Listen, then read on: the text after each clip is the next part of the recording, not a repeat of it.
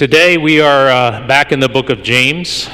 Last week we took a little hiatus from James and um, I shared a message on the grace of giving. If you weren't here last week and you didn't hear the message, I'd encourage you to listen to the podcast. It was something the Lord put on my heart, I believe, uh, for our church uh, at this time and an important message. So I'd encourage you to listen to that if you were not here. But today we're back in the book in James chapter 4. We're going to look at uh, a lengthy portion of Scripture, but the message, don't worry, will not be that long. Um, we're going to start in James chapter 4, verse 13 through the end of the chapter, and then read the first 11 verses of James chapter 5. So if you'd like to turn there in your Bibles, we'll begin reading together.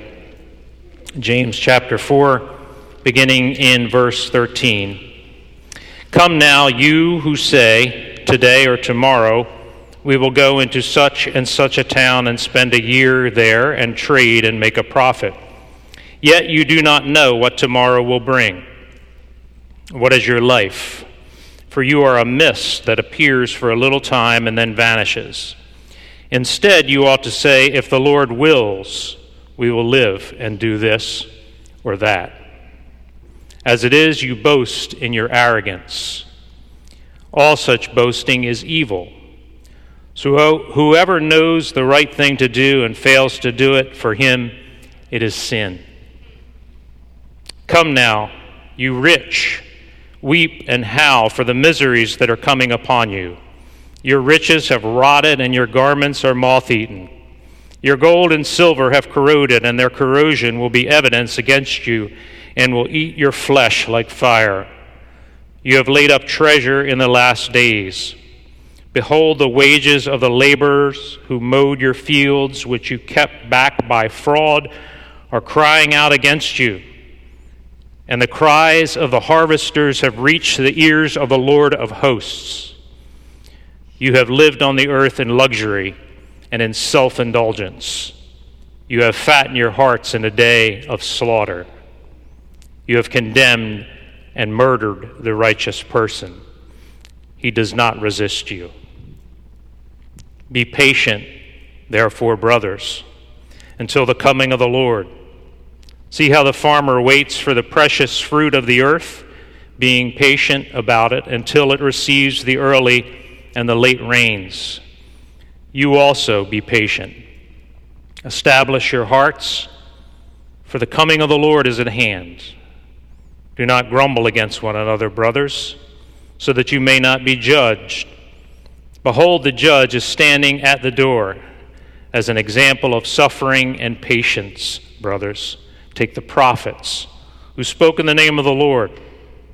Behold, we consider those blessed who remain steadfast. You have heard of the steadfastness of Job, and you have seen the purpose of the Lord, how the Lord is compassionate and merciful. Let's pray for a moment. Lord, we look to you again this morning in these moments to speak to us by your Holy Spirit through your written holy word. Give us ears to hear what you would say in Jesus' name. Amen. Although these passages that I just read from those two chapters seem somewhat unrelated, I kind of found a connection among them that I'd like to share. Um, last week, in the message that I preach, I shared that grace was one of God's attributes, an attribute being simply put something that is true about God. And in this particular section of Scripture, which sort of breaks down into three different parts, as you could see from reading it, I see three attributes addressed by James. The first two from sort of a negative perspective, and the last, a more positive one. Verses 13 through 17, James speaks to those to whom he's writing and says, You say, I'm going to go here, I will go here, I will go there, I will do this, I will do that, in this city for a time, for this specified period of time, and I will make a profit. And he rebukes those who say that, reminding them that God is a sovereign God. And so, what he addresses here, I believe, is denying the sovereignty of God in making such statements, drawing such conclusions, and making such plans. Now, one thing that is important to say here is what James is not saying. He's not saying that it's wrong to make plans, to plan for the future, because if he were saying that, he'd be in contradiction to other parts of Scripture. Just to name or read a couple in Proverbs chapter 6, 6 through 8, it says, Go to the ant, O sluggard, consider her ways and be wise, without having any chief officer or ruler. She prepares her bread in summer and gathers her food in har- harvest. And so there's an admonition to prepare ahead of time.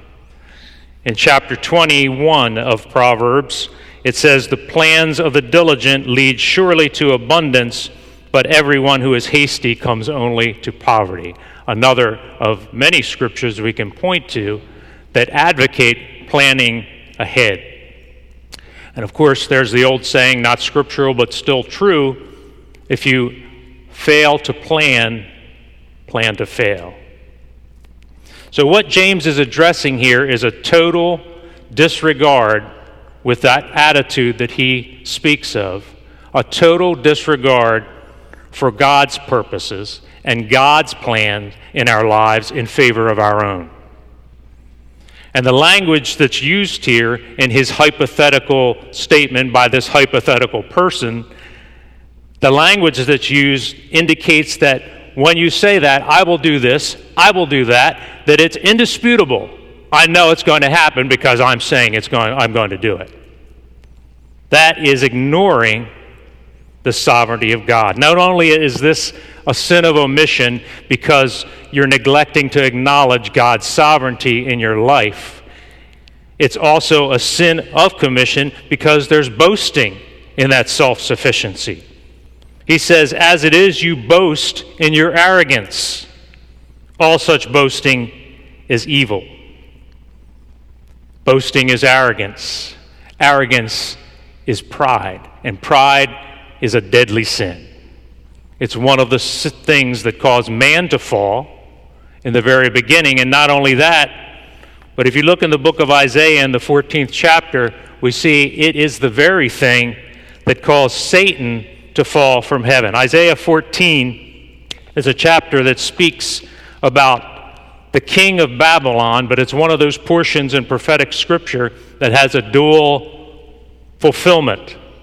And here, it's not just speaking about the king of Babylon, but it's also speaking, most scholars believe, about Satan and his fall from heaven.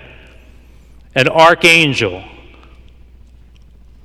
all the authority that he had, he still wasn't satisfied. And it says this in thir- verses 13 through 15 You said in your heart, speaking to he- about Satan, I will ascend to heaven above the stars of God. I will set my throne on high. I will sit on the mount of assembly in the far reaches of the north. I will ascend above the heights of the clouds. I will make myself like the Most High. Trying to usurp the authority of God. But you know what happened?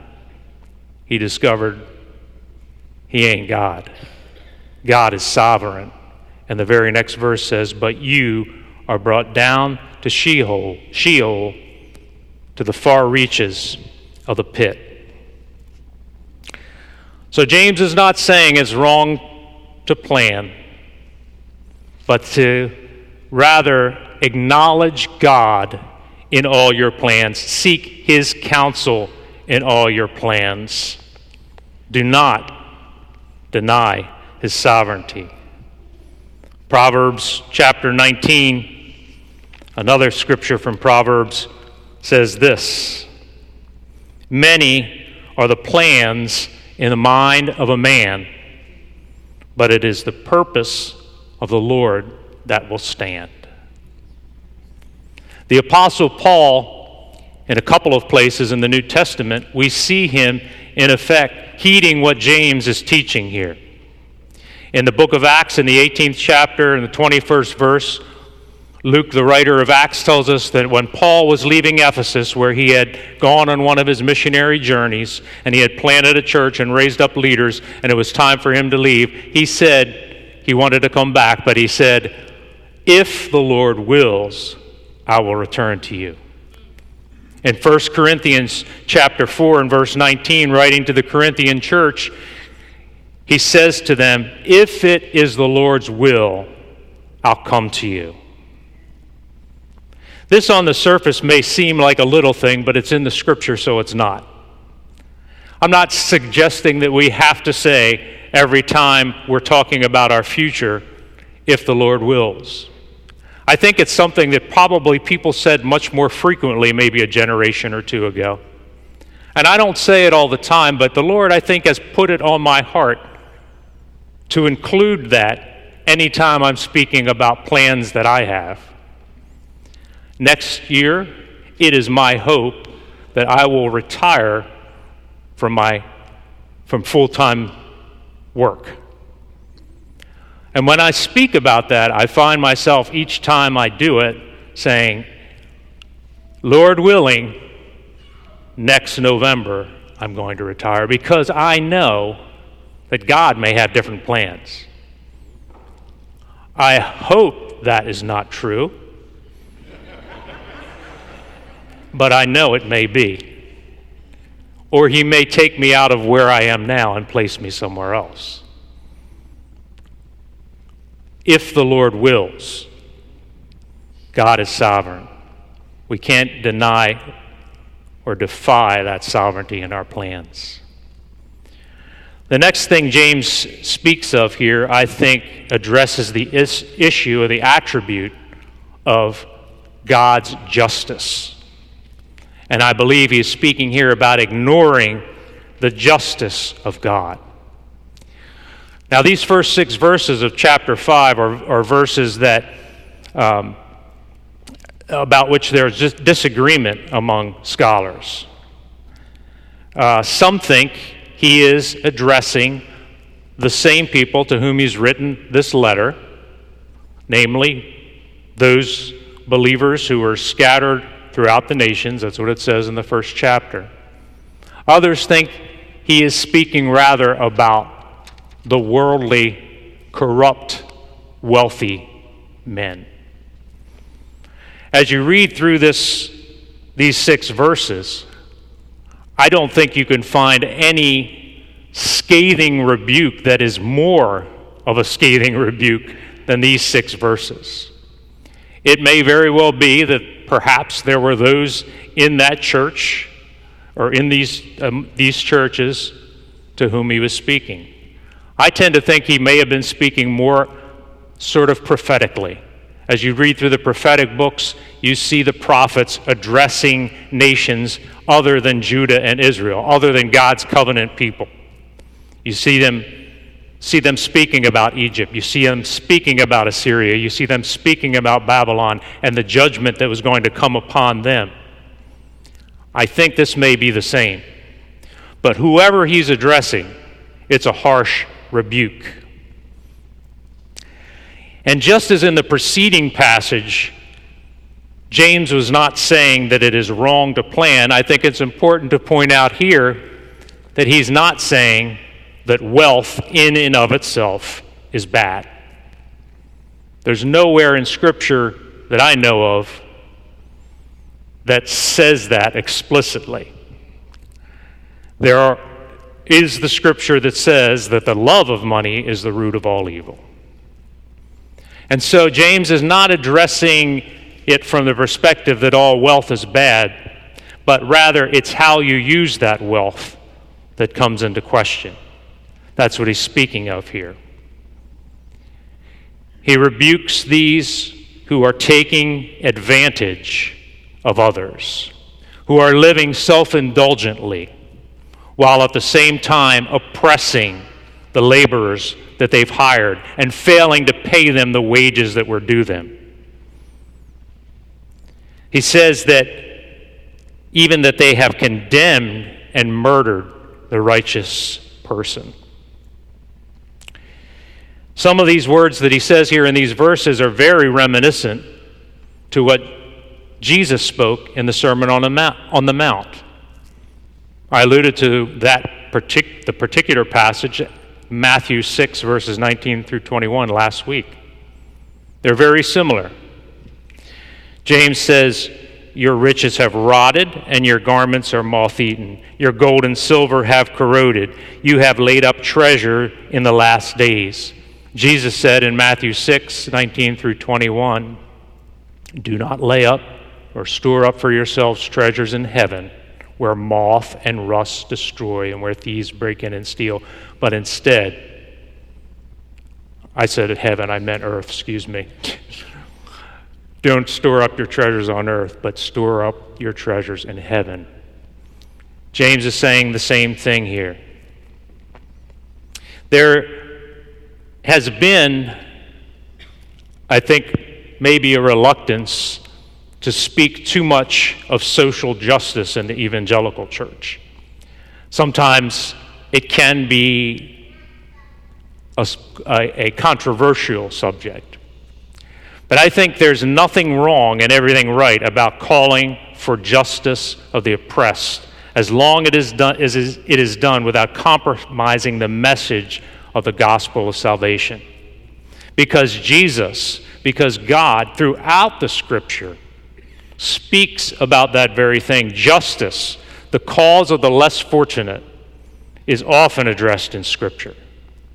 God's heart of compassion and mercy toward those who are oppressed is very evident. One of the passages that came to mind as I was preparing was the often quoted passage from Isaiah chapter 58. I won't read the whole chapter, but this is what God says in rebuking the Israelites for the fast that they were taking part in. He says, Is this not the fast that I choose? To loose the bonds of wickedness, to undo the straps of the yoke, to let the oppressed go free, and to break every yoke. Is it not to share your bread with the hungry and bring the homeless poor into your house? When you see the naked to cover him, and not to hide yourself from your own flesh. Then you shall, then shall your light break forth like the dawn, and your healing shall spring up speedily. God's heart for those less fortunate is evident throughout Scripture. When Jesus looked out on the masses, he, the Scripture said, had compassion on them. His heart was moved because they were like sheep without a shepherd. He takes no delight in those who oppress them and rather rebukes them, as James does. The corrupt among the worldly wealthy are sometimes guilty of perpetrating that social injustice against the poor and the oppressed. Yesterday, we read the news about a man who took his own life, apparently. A very wealthy man who oppressed and enslaved and bought and sold people. That man, yesterday morning, stood before the living God. He may have never had opportunity or those who would have per- prosecuted him not had opportunity to prosecute him here on earth. But the judge in heaven already did. Don't ignore the justice of God, James says. Don't take advantage of those less fortunate, but rather do what he said in Isaiah 58 to feed the poor, clothe the naked. Jesus said it himself in one of his parables. And so, if James, in fact, was addressing unbelieving, worldly, corrupt, wealthy people, to what benefit would it be to the believers who read it? Well, in the midst of their persecution, in the midst of their hardship, it gave and it gives perspective. One of the Psalms that I, I like the most, and from which I've preached on a number of occasions, is Psalm 73, the Psalm of Asaph. And again, I won't take time to read the entire psalm, but in this psalm, Asaph says, Truly, God is good to Israel, to those who are pure in heart. But as for me, my feet had almost stumbled, my steps had nearly slipped, for I saw, for I was envious of the arrogant when I saw the prosperity of the wicked. And then, verse after verse, he speaks about how the wicked have no pain, the wicked have no troubles. They prosper even though they're not following you. Lord, have I kept my hands clean for nothing? And he says, But when I thought how to understand this, it seemed to me a wearisome task until I went into the sanctuary of God. Then I discerned their end. Truly, you set them in slippery places, you make them fall to ruin how they are destroyed in a moment, swept away utterly by terrors. And on he goes, speaking about the judgment of the wicked. He knew when he came into the sanctuary of God, by revelation from God, that there was a judgment coming for those about whom he spoke. And he says at the end, my flesh and my heart may fail, but God is the strength of my heart and my portion forever. For behold, those who are far from you shall perish, but you put an end to everyone who is unfaithful to you. But for me, it is good to be near God. I have made the Lord God my refuge, that I may tell of your works. And so, as James' readers were reading about the wicked, and about the oppressors in the midst of their persecution, I would think that perhaps this psalm came to mind for them. They knew, and we know, that we have a God who is for us, on our side, and faithful. And as we draw to a close the last portion of this passage today, speaks to that faithfulness of God. That's one of his attributes. He is faithful. And he encourages, James does, the believers in these final verses of the passage to be patient until the coming of the Lord. James's words here in these last few verses seem to indicate uh, that he thought the coming of the Lord was imminent.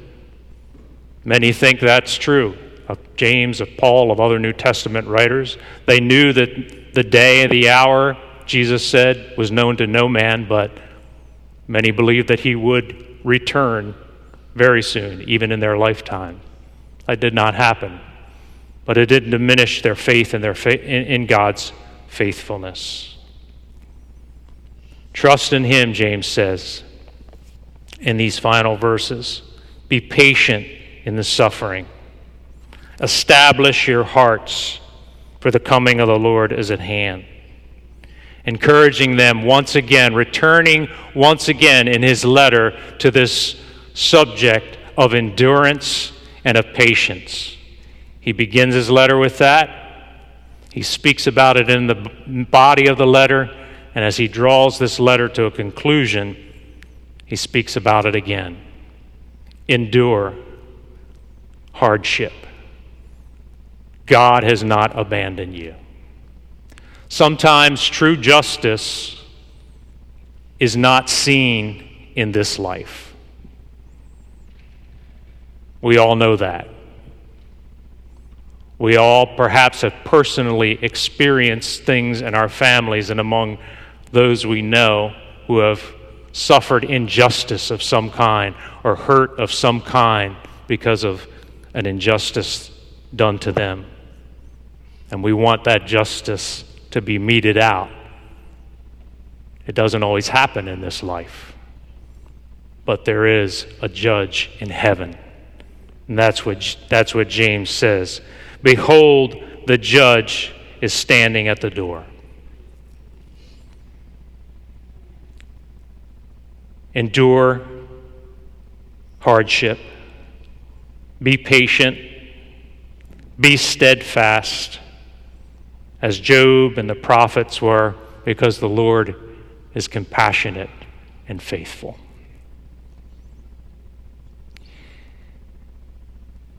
There will be a day in this earth when everything will be made right.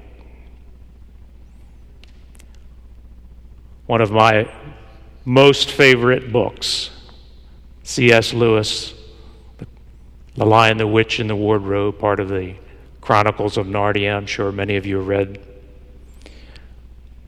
There's a line from that book Narnia is a place, a parallel universe, if you will, created by C.S. Lewis in that series. It's an allegorical tale that speaks of creation and redemption. Aslan, the lion, is the Christ figure.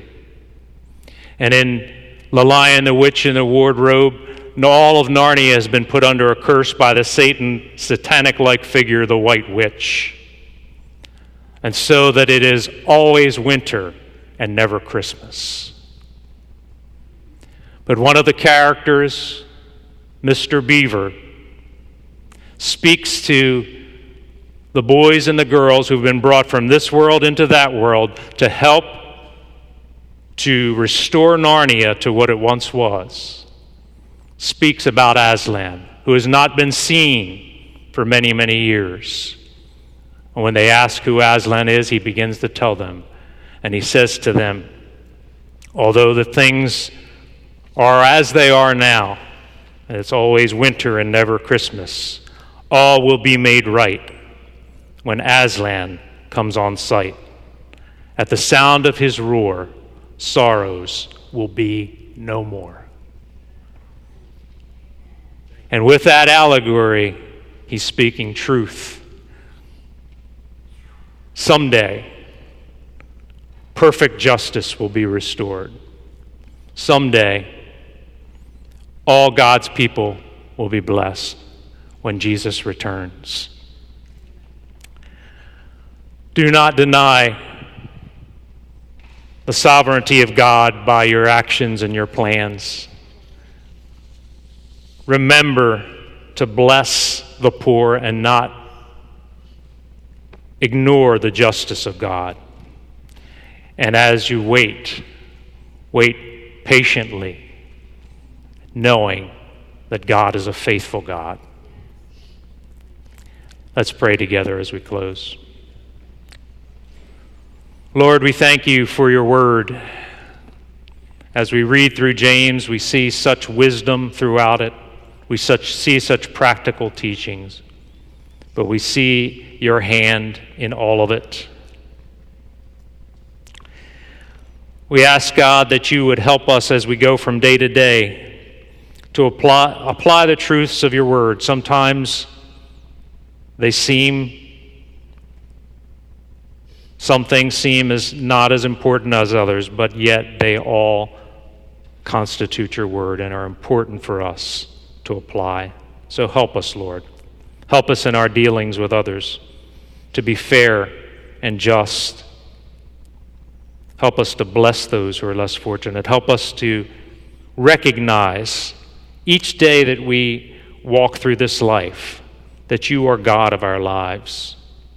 And as we plan for our future, may it be the plans that you place in our heart. May we submit those things to you. And help us, Lord, as we wait. As we wait, help us to do so patiently, enduring, because we have hope. Hope in you. We ask this in Jesus' name. Amen.